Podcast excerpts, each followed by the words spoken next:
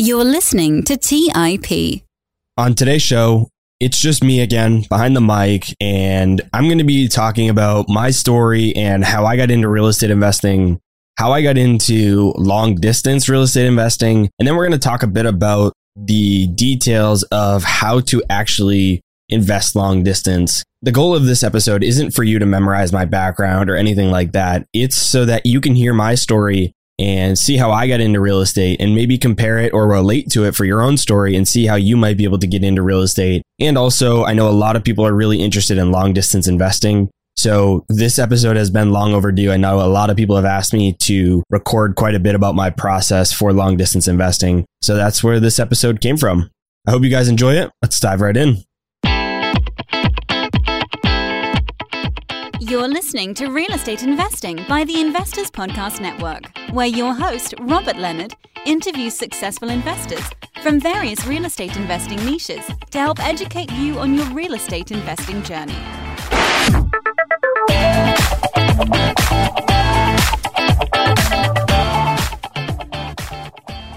Hey everyone, I'm your host, Robert Leonard. If you've been listening to the show for a while, welcome back. If you're new to the show, I appreciate you checking it out. Appreciate you being here. So, as I mentioned in the intro, in today's episode, we are going to be talking a bit about my story and how I got into real estate. Then we're going to talk a bit about how I got into long distance investing. And then we're just going to talk a bit about the actual process of long distance investing and how you guys might be able to replicate what I do and do it for yourself. So, to kick off the episode, we're going to start with a little bit about my background. And I always go, whenever I'm asked, you know, whenever I guest on other podcasts and I'm asked to tell about myself, I always go back to when I was four years old. And I don't think that's what most people are, asking for. I think most people are meeting more recently, but I go back as far as I do to when I was four years old because I think it not only tells an interesting story, but also gives some important details about who I am as a person and also you guys might be able to relate to it. So, back when I was four years old, I entered my first motocross race on ATVs, and ultimately I ended up racing for about 10 years or so until I was about 14. And over those eight to 10 years or so, I did pretty well. I you race your local area in your local series for a while, and then eventually you can go on to what they consider the national circuit and race against all the best racers in the country, or really even the world. There were people from all over the world that came. And so ultimately, we did really, really well locally. And I say we because it was my dad and I, we were a team. so we did really well locally. And then we ended up going to run the nationals. And we did really well at the nationals as well. We finished second a couple times, not just in races, but in the overall championship. We ended up second, which technically ranked us as number two in the world in the age group that I was racing. So I was doing pretty well, and you can turn professional. I believe back then it was 16, so I was really close to going pro. And it's kind of the best way I can explain it for somebody who isn't in the motocross world is that when you're a kid, there are classes that you race, and you basically are in like the minor leagues. If professional is like professional sports, then there are other classes that you race in until you go pro, and those are considered like the minor leagues. And so I was in the minor leagues, and I was one of say maybe 10 prospects that were expected to kind of be the face of motocross going forward in the future, the pro motocross. Ultimately, though, when I was about 12 or 14, there was a few things that kind of came together. Unfortunately, there was a couple people close to us that passed away racing or they got paralyzed or something very tragic happened to them. And also, this was right around 2007, 2008. So the economy was crashing. Things weren't doing very well financially for my father. So it was just overall a really hard time. And so with the risk of injury and also money, my dad made me stop racing. And that was really hard for me because I didn't plan on necessarily going to college or doing anything other than racing motocross. I thought my future was professional motocross. And so I was kind of I was going into my freshman year right around there and I kind of had to figure out what I was going to do now.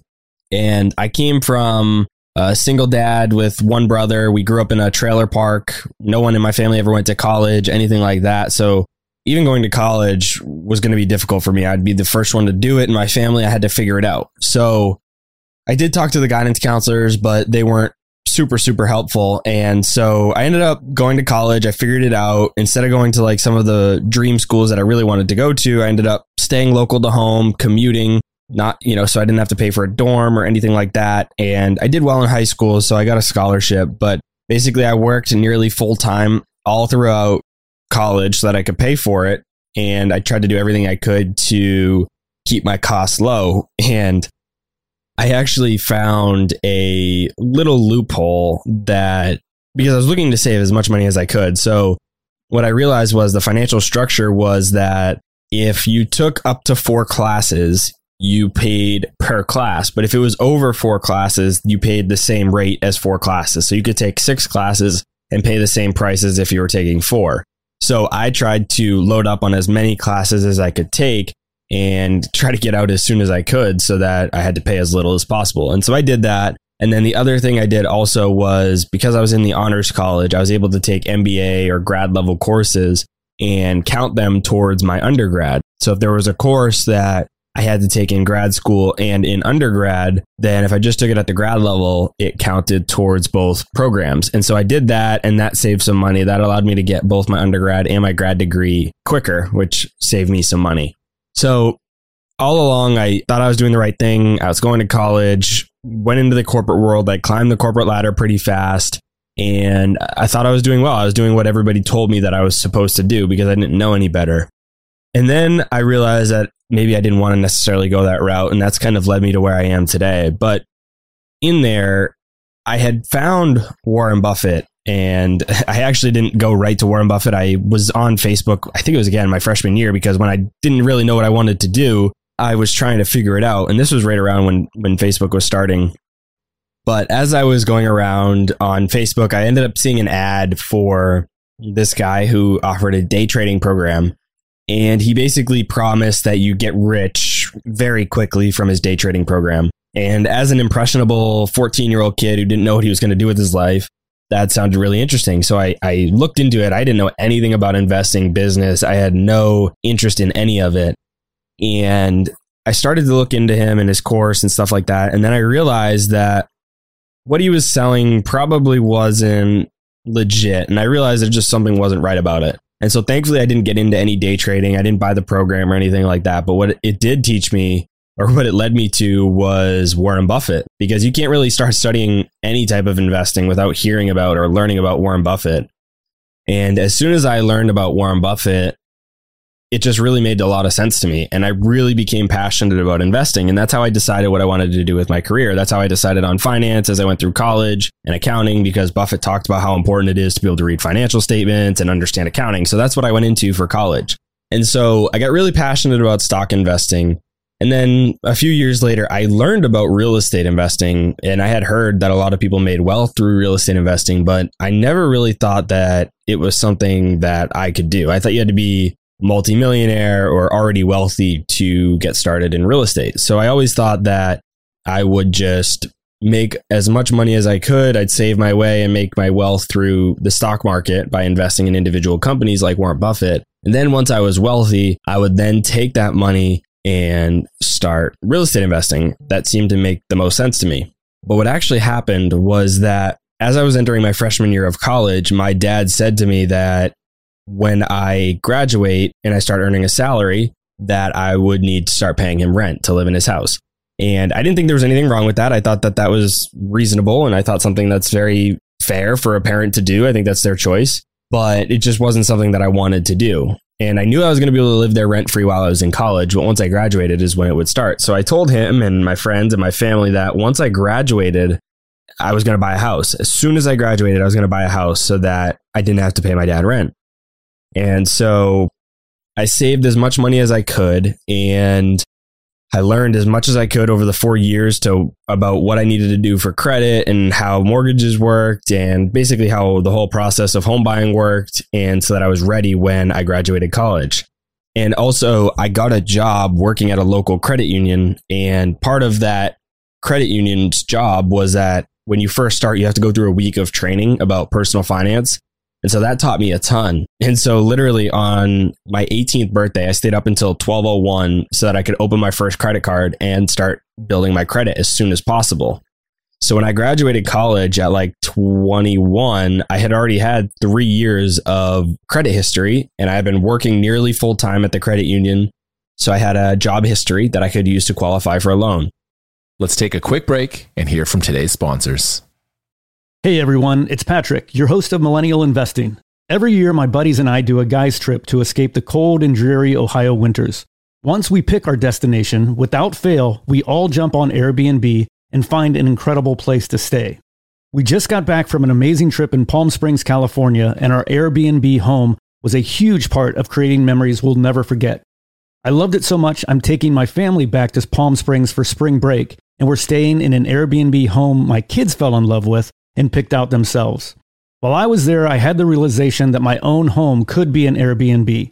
It's an excellent way to earn some extra cash, whether you're saving up for your next vacation, paying off some bills, or investing. Your home might be worth more than you think. Find out how much at airbnb.com slash host. That's airbnb.com slash host. Hey guys, have you ever wondered if there's an AI tool like ChatGPT specifically built for the stock market? A tool that not only does the research and analysis for you, but also allows for dynamic discussions? Well, wonder no more. Meet Meyka, your AI powered stock research assistant, now enhanced with real time stock data. Let Meyka do the heavy lifting for you to significantly reduce your research time. And the best part, Meyka is 100% free. Ask Meyka questions like Explore the financial health of Apple through a summary of its balance sheet. Compare the financial statements of Apple and Tesla. What is the analyst price target for Microsoft? What is the social sentiment analysis of Amazon? And millions of other queries right at your fingertips. Visit Meyka.com. That's M E Y K A.com. Buy low, sell high. It's easy to say, hard to do. For example, high interest rates are crushing the real estate market right now. Demand is dropping and prices are falling, even for many of the best assets. It's no wonder the Fundrise flagship fund plans to go on a buying spree, expanding its billion dollar real estate portfolio over the next few months. You can add the Fundrise flagship fund to your portfolio in just minutes and with as little as $10 by visiting fundrise.com slash millennial investing. Carefully consider the investment objectives, risks, charges, and expenses of the Fundrise flagship fund before investing. This and other information can be found in the fund's prospectus at fundrise.com/flagship. This is a paid advertisement. All right, back to the show. And I saved up some money and I went to buy my first house. And it was roughly $140,000. It was a two bedroom condo, townhouse style condo. And I needed to bring approximately $8,000 to closing. And I was able to get a conventional loan. I forget the exact percentage that I put down, but it was, I think, 5% down. And then I negotiated a seller credit. So this is a very overlooked thing that I don't think enough real estate investors, especially new real estate investors, realize is out there. But when you buy a house, you can ask the seller for what's called a seller credit. Basically, they give you cash back at closing to cover your closing costs. And so for me, what I did was I knew I wasn't going to have a lot of cash. I knew I could cover the down payment and I could potentially come up with the money for the closing costs, but why not try to get the seller to close it? So let's just say the price of the property was 130,000 and the closing costs were going to be 5,000. Instead of me offering 130,000 with their asking price, I offered 135,000 and asked for a $5,000 seller credit. So they'd give me $5,000 back at closing. And so they still got their net price of 130,000 that they were asking and I also got $5,000 back at closing to cover my closing costs. Essentially what I'm doing is financing the closing costs because now my loan amount is going to be based on a higher amount. But for somebody like me who didn't have a lot of cash or maybe if you're just getting started somebody who doesn't have a lot of cash, that could be a great great strategy to get into a deal for less money. And so that really worked out well for me. I only had to save up like 7 or 8,000 dollars to buy that property and now that wasn't, I wasn't doing that as a real estate investment. I was buying it as an owner occupied and I didn't know anything about real estate at this point. I was just buying this property so that I could move into it when I graduated and didn't have to pay my dad rent. But what happened was after about a month or two of living there, I realized that I had never even opened the second door, the second bedroom that was there, and I just wasn't using it. It was just empty space. So I said, well, why don't I just like rent this space out and try to make some money off of it? I've always been entrepreneurial, so it kind of just made sense to me. And so my all in cost, because it was a condo, I did have an HOA fee, but with HOA fee, taxes, insurance, mortgage, everything included was about $1,100 a month. And so I rented it out for about $700 or $750. So I was living the, the second bedroom.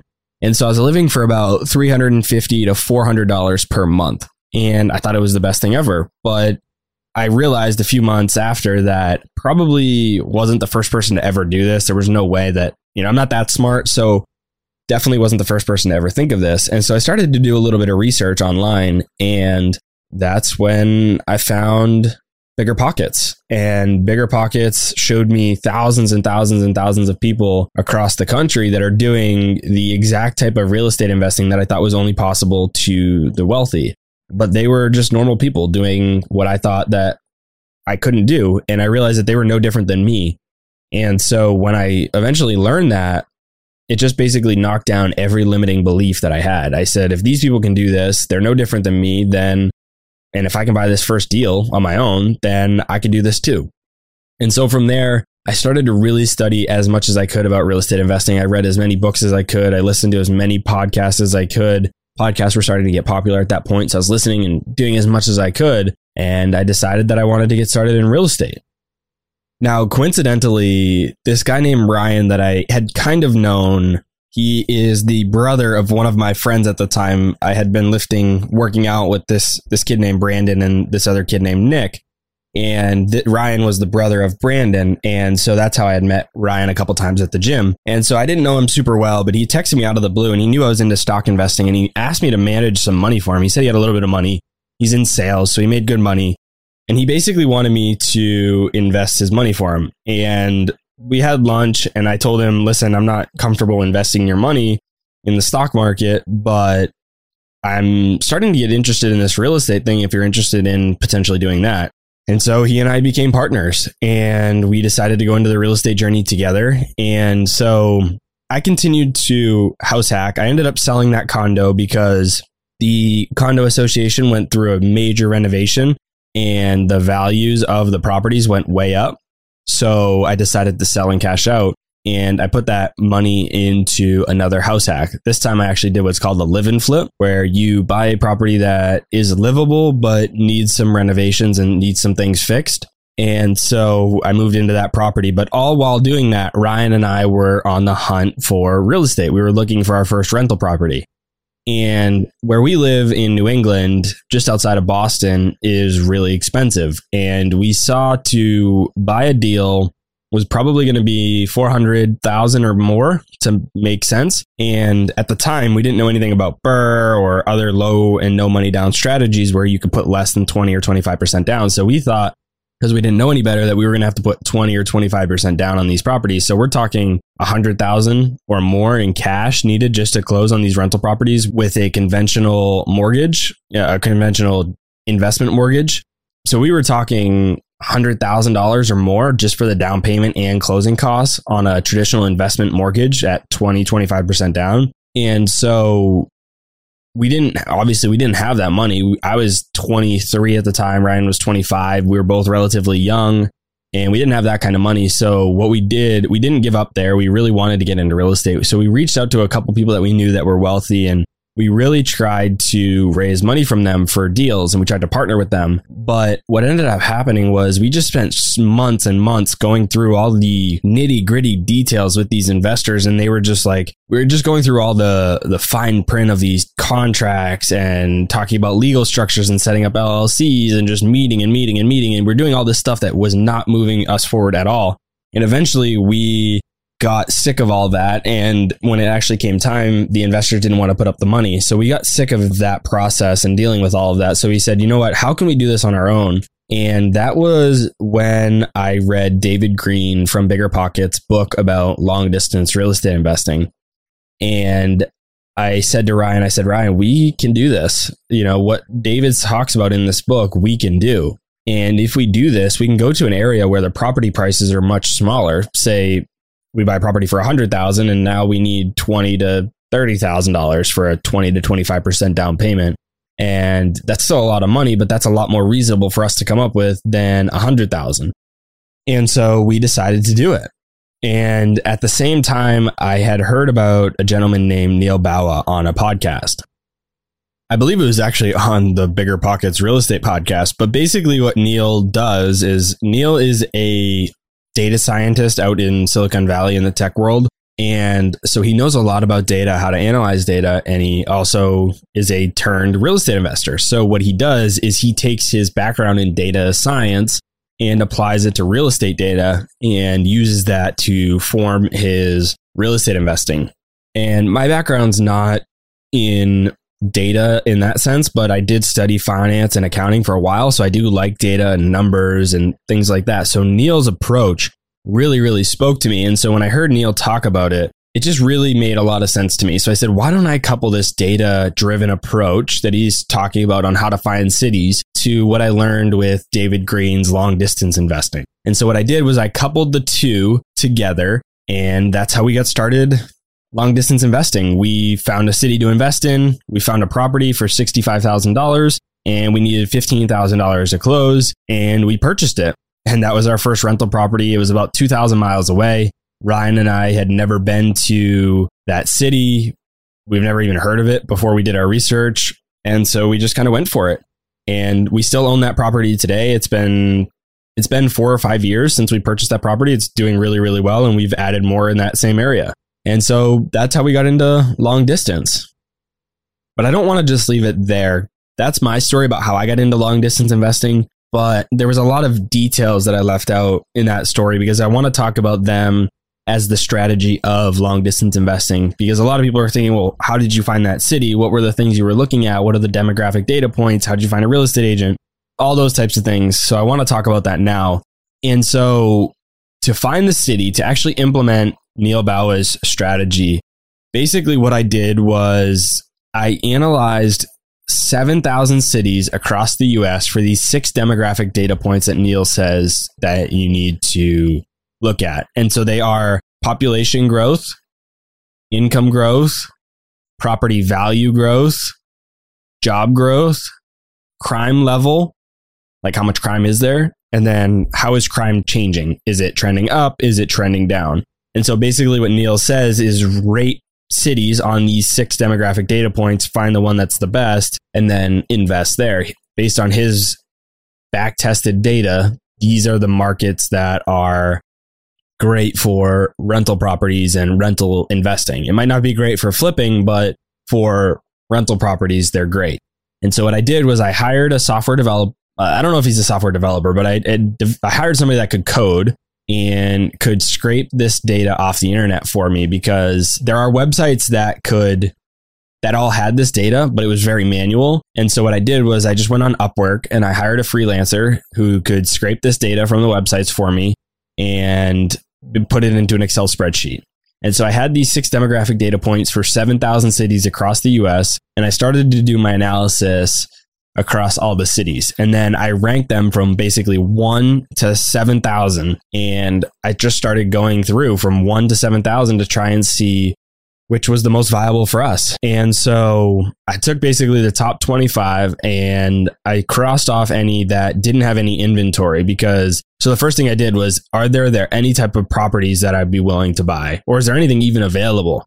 Some of these cities that were the best are like really expensive or like way without our, our without our price range. So if there was nothing that was even on the market, then it wouldn't make sense for us. So I'd cross those off. And then if there wasn't a lot of real estate professionals, if there wasn't a lot of real estate agents or electricians or plumbers or contractors, then I crossed them off the list as well. And so from the top 25, I ended up with like maybe 10 or 15 that still met all of the criteria and also had inventory. So we started to make offers across all, of these cities essentially. I think we had like 13 offers out at once across maybe 12 or 13 different cities. We were in we were making offers in Texas, Idaho, Alabama, Ohio, North Carolina, Florida, and a bunch more. And we basically said we're comfortable investing in all of these areas.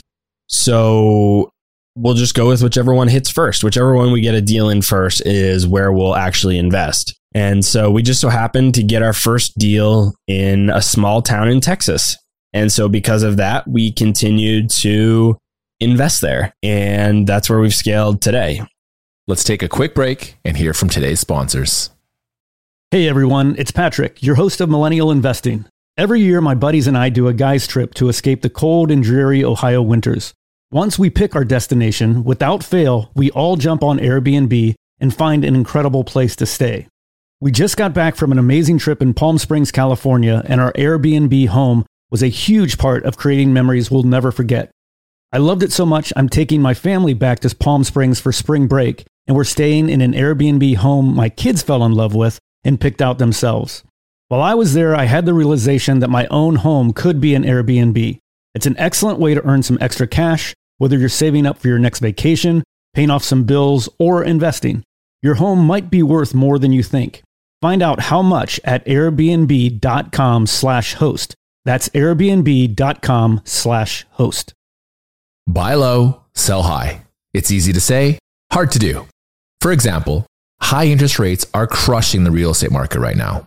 Demand is dropping and prices are falling, even for many of the best assets. It's no wonder the Fundrise flagship fund plans to go on a buying spree, expanding its billion dollar real estate portfolio over the next few months. You can add the Fundrise flagship fund to your portfolio in just minutes and with as little as $10 by visiting fundrise.com slash millennial investing. Carefully consider the investment objectives, risks, charges, and expenses of the Fundrise flagship fund before investing. This and other information can be found in the fund's prospectus at fundrise.com slash flagship. This is a paid advertisement. Hey guys, the Range Rover Sport leads by example. It's got powerful on-road performance and commanding all-terrain capability and combines assertive on-road performance with the signature Range Rover refinement that you'd expect.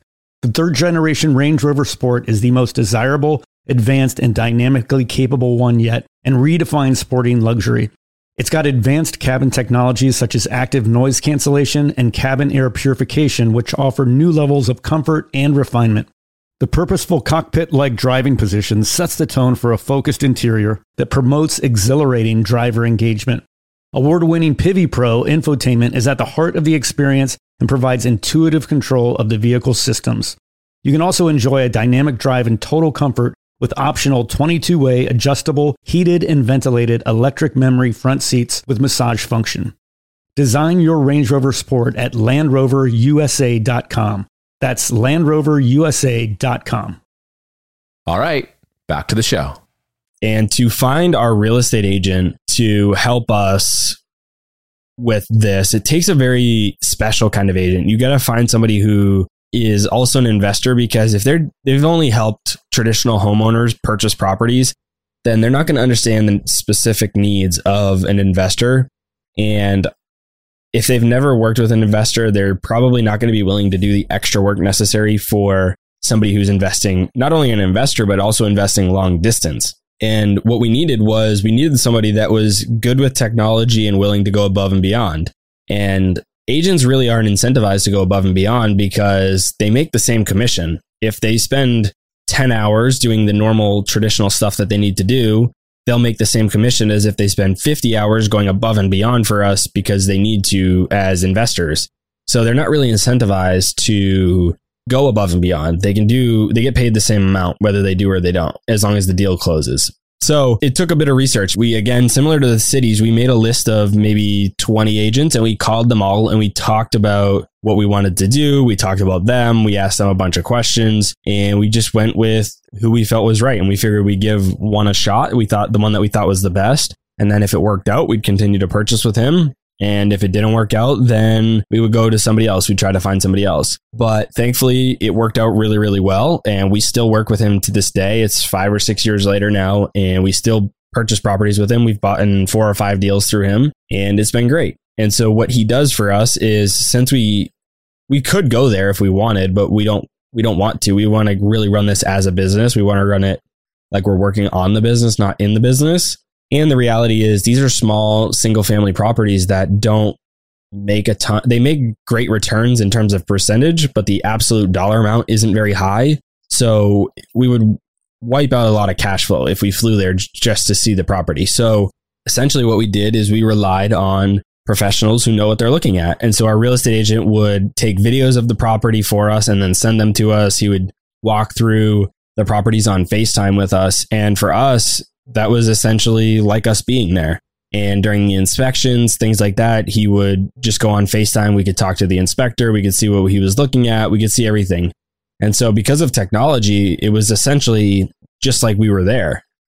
And so we were comfortable with it and we moved forward. And that's very similar to how we're able to self manage. And when people hear about me investing long distance, almost always the first thing they ask is, oh, well, you must have a property manager, right? And the answer is no. We actually self manage all of our properties down there. And that's for a couple of reasons. One is because of technology. We utilize technology. And two, it's because of the asset class that we've decided to buy. And so I'll talk about the asset class first, and then I'll talk a little bit about our technology stack and how we go about that. So, a lot of people look down on or recommend against single family investing. And I've come to somewhat agree with that. And I definitely agreed with it at first. When I first started investing, I basically said that I would never buy a single family property. It seemed super risky to me. You only have one renter. And if they move out, then you have nobody covering the mortgage.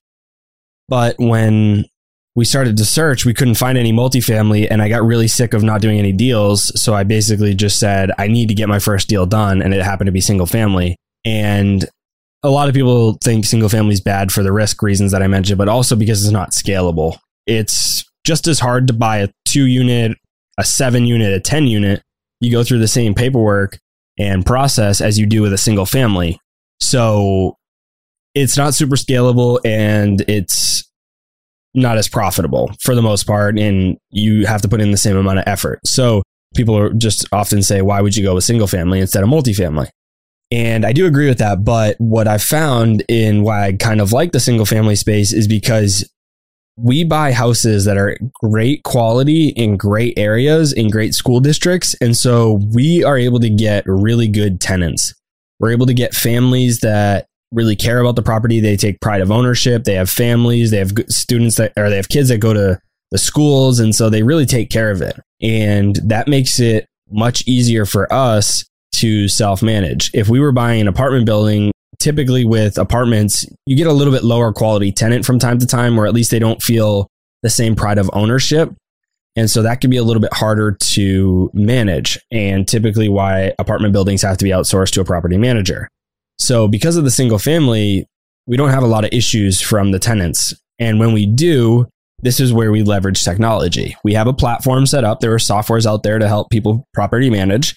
And they basically submit, the tenants will submit a maintenance request through the software. And then all we do is we take whatever the type of maintenance request is and we send it to the person that will solve that problem. So if it's an electrical thing, we'll talk to our electrician. If it's a plumbing issue, we'll call our plumber and just say, hey, can you go to this property and take care of it? Then they send us the bill and we either mail them a check or we pay them direct deposit, however they would prefer to get paid. And it's really that simple. And we built the relationships with those different handyman or contractors through our agent. So when we first started, if we needed a plumber, since he was an investor as well, we just asked him, Hey, do you have a plumber that you use? And he would tell us, or Hey, do you have an electrician? Or do you have a contractor or anything that we needed? And he would give us the contacts for those people. And then after we've used them a couple times, they became part of our own team. We had their contact information and we just reach out to them directly ourselves and and that was it. And it really is much more simple than I think people make it out to be. And a lot of people are like, "Well, don't you want to see the property? Don't you like what if something goes wrong?" And this is probably my favorite thing to talk about when it comes to long distance investing because they're like, "Well, don't you want to see the property before you buy it?" And in a sense, I understand where they're coming from, but also when I go and walk through a property, even if it's my own property that I'm buying where I'm going to live, I have no idea what I'm looking at because I'm not a handy guy. I, I, mean, I can do a little bit now, but especially when I first started, I didn't know anything. So when I'm walking through that property, all I can tell is if I like the paint on the walls or if I like the floor layout for me to personally live there. But if it's a rental, I don't know if things are the right quality. I don't know if something's broken. I don't know if there's something wrong. So I just rely on a professional. Basically, even if I could see the property, even if it was my next door neighbor, I would call a professional in, which is your inspector, and they'll tell you everything that's wrong with the property or what's going on. And so it's the same when you go long distance. If it doesn't really matter if I can see it because I don't know what I'm looking at anyway. I have a professional come in and they give me their opinion. And it's the same when something breaks. If I live in a house hack duplex right now. So I live in one unit and I rent out the other unit. And even if the toilet breaks next door unit where I can literally walk over there, I don't know how to fix a toilet. So what I'm going to do is call a plumber and the plumber is going to come over and they're going to fix it for me. And it's the exact same process, just 2,000 miles away in Texas. So basically, if a toilet breaks there, I couldn't go there and fix it. So I just call a plumber and have them go over and fix it for me and they send me the bill. And so I understand where people are coming from, but at the same time, I think they're making it more complex than it needs to be. I think they might be looking for or making excuses that don't need to be there because there are ways to go about this and really run it like a business. And maybe if you're super handy, then maybe you would go over there and fix the toilet or whatever the issue is. But my not really an argument, but my my argument to that would be now you just built yourself a job. Do you want a job or do you want to build passive income? Do you want to have a business that you work on or do you want to work in the business? I know for me, even if I knew how to fix the toilet, I don't want to go over there and fix the toilet. I want to work on my business and hire somebody to go fix that for me. And so that would be my my argument to that is even if you know how to fix it, even if it is local and you know how, is that really what you want to be doing? Is that how you want to build your business? Do you want another job? And that's pretty much everything about my long distance investing process. And that's really all that goes into the long distance process. But there are two other questions that I often get that I want to cover really quick. And that is why don't you in just invest where a lot of other people are already investing long distance? And then also, how do you handle tenants moving in and moving out? So, for the first one, there are some cities in the US that are very popular for out of state investors. A lot of times, people that make high income, say California, New York, Chicago, other big cities, they, instead of investing in that city, they'll go to these Midwest markets that you can buy properties for much cheaper. Those are markets like in Alabama, Birmingham, Indianapolis, things like that. There are a bunch of cities like this. There's some in Tennessee as well. And people just say, well, why wouldn't you just invest there? And for me, this is when I kind of rely on my stock investing background because Warren Buffett says that you want to fish where there are less fishermen. You know, there's, you still want there to be deals, you still want there to be fish in that pond, but you don't want a hundred other fishermen to be fishing in that same pond for the same number of deals. So I said, well, why, why would I invest where there's way more competition. And what if those cities don't even meet my criteria? We talked about the six demographic data points that you're looking for in a city. What if those criteria aren't met for me? So I'm to I'm to invest in a subpar city that doesn't meet my criteria and where there's more competition. That just never really made sense to me. And so I said I can find a city that has all of my criteria met and because it's under the radar, there's going to be less competition. And that's exactly what has happened in my Texas market is there's not there is still homeowners and there are still investors, but there's far less than there is in these markets with turnkey companies and a lot of other out of state interest. So for me, it just doesn't make sense to go where there's a lot more competition and potentially subpar demographic data. And the second question was about the tenants. And so this is again where your real estate agent is really important. So when we close on a property, our real estate agent holds the keys to the property until a tenant is found. So we'll we can post this if we want through our property management software, but usually what we do is we just let our agent list it on all of the major platforms like Zillow, realtor.com, Trulia, any other site that there is. He posts it on the MLS and it goes out to all of them for rent. And so he helps us find the tenants and he'll do all the showings for the potential tenants. And then once we do the decision making. So we'll run the background checks, we'll run the credit checks, we'll look at all the applications. He collects the actual applications and sends them to us. And then we decide who we want to rent to. And once we decide who we want to rent to, he shows up on move in day and gives them the keys. And then for him doing this, we give him uh, 50% of the first month's rent. So let's just say the rent is $1,000, then he'll get $500 for helping us through that process. And it's a win win for him. He makes money we get a, our tenant, we get somebody that can handle the move in, and, and he also helps us with the move out process. And he holds the keys for us until they move in. So it's really, guys, there is a solution partially because of technology, but also because of building relationships.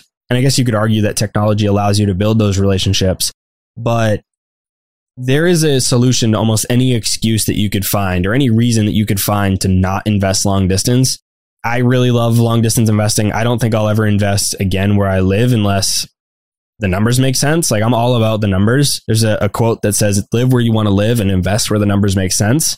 And that is my philosophy always for real estate. Right now, I still live in the Boston area and I'm looking in Florida now. I'd really like to get an Airbnb there. So whatever the reason is, whatever your kind of excuse is, I guess you could say for not buying a rental property, if that's what you want to do. I'm not saying you have to buy a rental property, but if it's something you want to do and you're just finding excuses as to why you can't, there's probably a reason or a solution as to how to do it. And if you don't know what the answer or solution is, reach out to me, send me a DM on Instagram or Twitter. My handles are the Robert Leonard. Just send me a DM or tweet at me and ask me your questions, and I'll do the best I can to help you respond.